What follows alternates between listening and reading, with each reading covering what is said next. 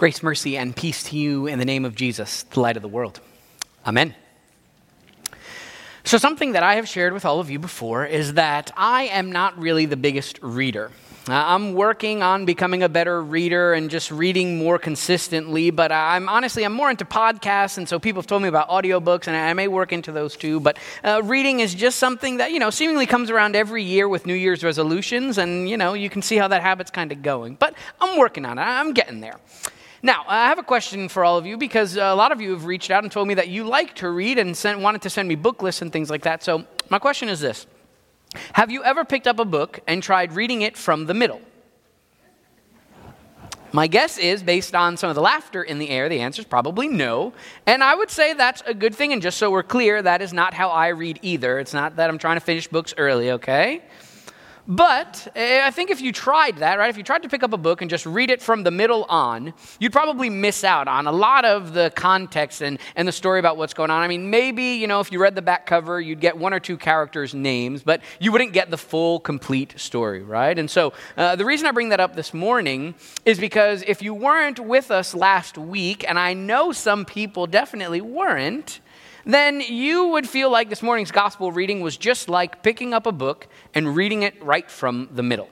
And here's the thing on the one hand, you could probably get away with that in this text. Uh, there's kind of a full story there to a certain extent, but you would definitely be missing out on some key information and some details that go along with the rest of our gospel reading. In fact, if you started the gospel with us last week in Luke chapter 4, verse 16, the whole story, that's how it's told to us in Scripture. Not two broken parts, but one complete story. So it's important then for me this morning to kind of give you a brief recap of what happened last week, of where we started, how we got to this place. So, Luke 4, verse 16, the public ministry of Jesus begins, and in no other place than his hometown. Jesus is in his hometown synagogue in Nazareth, and it's on the day of the Sabbath. So this would have been a routine thing that Jesus had done, probably, probably for almost 30 years at that point, right? Because we say that Jesus' public ministry began when he was 30. So going to this synagogue in his home city would have been something that he did. So when he walked in, you know, he probably would have greeted the people the same way they would have greeted him, right? This was his hometown place. And after all the pleasantries and things are shared, everyone sits down, and then Jesus is handed a scroll, and he reads this scroll. Now, uh, what was on this scroll was some really special information. See, it was a prophecy, a reading from the prophet Isaiah. And Isaiah is someone that the teachers, all the rabbis gathered there, they would have wanted to hear what he had to say because, well, they believe he prophesied to their ancestors, right? And so now, hearing Isaiah again, he's speaking to them. This time through, of course, Jesus, who is speaking. And when Jesus reads this scroll, the people are just in amazement as he speaks to them. And once he's done, he rolls it back up, he closes it, he puts it away, and he sits back down. And the people are kind of waiting on, on bated breath what's going to happen next? Right? And Jesus looks at them and he says, Today, this scripture has been fulfilled in your hearing. And that's where our story for this morning picks up. Today, this scripture has been fulfilled in your hearing. This would have been incredible news for the people there. I mean, it makes sense that they were marveling at Jesus when he says these words because they may have not realized it, but this was such a special moment. This was the first time that they'd heard this prophecy fulfilled. See, uh, the prophecy was all about this anointed one Isaiah told the, the people of Israel about an anointed one who was going to come. Well, in Hebrew, the anointed one for the people of Israel would have been the deliverer, the person who would deliver them from out of their captivity, out of their sinfulness. All of this wonderful deliverance was what they expected from that anointed one. Now, if you look at what the anointed one means in Greek, well, the word that we often come up with is Messiah or Christos. So Isaiah is prophesying to the people of Israel about this anointed one who is Jesus. So when Jesus comes before the people to fulfill this prophecy, he's bringing them incredible news. He's telling them this. This is what the prophecy said The Spirit of the Lord is upon me, because he has anointed me to bring good news to the poor. He sent me to proclaim release to the captives and recovery of sight to the blind, to let the oppressed go free, to proclaim the year of the Lord's favor. All of these wonderful things Jesus is proclaiming to this people, and it's fulfilled in their hearing. He is the anointed one, just as he says to them that this prophecy is now fulfilled right here for you. And uh, I really want to kind of hone in on that last sentence because the proclamation of the year of the Lord's favor was something those people had been waiting for and waiting for and waiting for, that their ancestors were waiting for. Generation upon generation of people passing and waiting for the year of the Lord's favor, or as we heard it called last week, the year of Jubilee. And what happens during the year of Jubilee is that all debts are forgiven. Not repaid, forgiven. All prisoners are set free. All land is returned to its owner. There is wild, incredible celebration for all the people. It is full on Jubilee. This was something that the people had waited for so long to hear this prophecy fulfilled, to be there for the moment when it happened. And right now, here in their hearing, it's fulfilled. I mean, what a moment. And yet, as we all know, they don't celebrate the Jubilee. But nonetheless, I mean, could you imagine what it would have been like to be there? To hear Jesus tying all their ancestry together and to say, right here and right now, this prophecy is fulfilled in your hearing. Back in the city of Nazareth, the Messiah, the anointed one, proclaiming, This is fulfilled. The captives are set free. The people will rejoice. The oppressed are no longer oppressed. The sight, the blind have their sight. The year of the Lord's favor right here, right now for you. I mean, their lives were being changed right before their very eyes. But you wouldn't know based on how they react. See, because when all the, the marvel of what Jesus has said begins to wear off, when all that amazement kind of just dissipates so quickly, they begin to whisper and say to one another, and, and they ask this question. It starts spreading around the room Isn't this Joseph's son?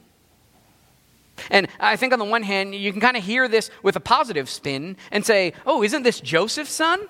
Isn't this great? I mean, Joseph's son from Nazareth, he's telling us this prophecy is fulfilled. How awesome! But if you read between the lines, and in fact, if you listen to what Jesus says, you know that's not the case. That when they ask this question, they have some other thoughts in their hearts and in their minds. It's in fact why Jesus addresses them the way he does. When they're asking, Is this not Joseph's son? Jesus says to them, Doubtless you will quote me this proverb then Doctor, cure yourself. And you will say, Do here also in your hometown the things we have heard you've done at Capernaum. See, as is often the case with Jesus, he knows more about what's going on in the people's hearts and minds than they're often willing to reveal. Even though the prophecy that they had been waiting, that all their ancestors for generation upon generation had been waiting for, was fulfilled, proclaimed right then and there, they'd already moved on. You see, uh, Jesus even highlights another city because he knows that what they're really asking for is for him to do more.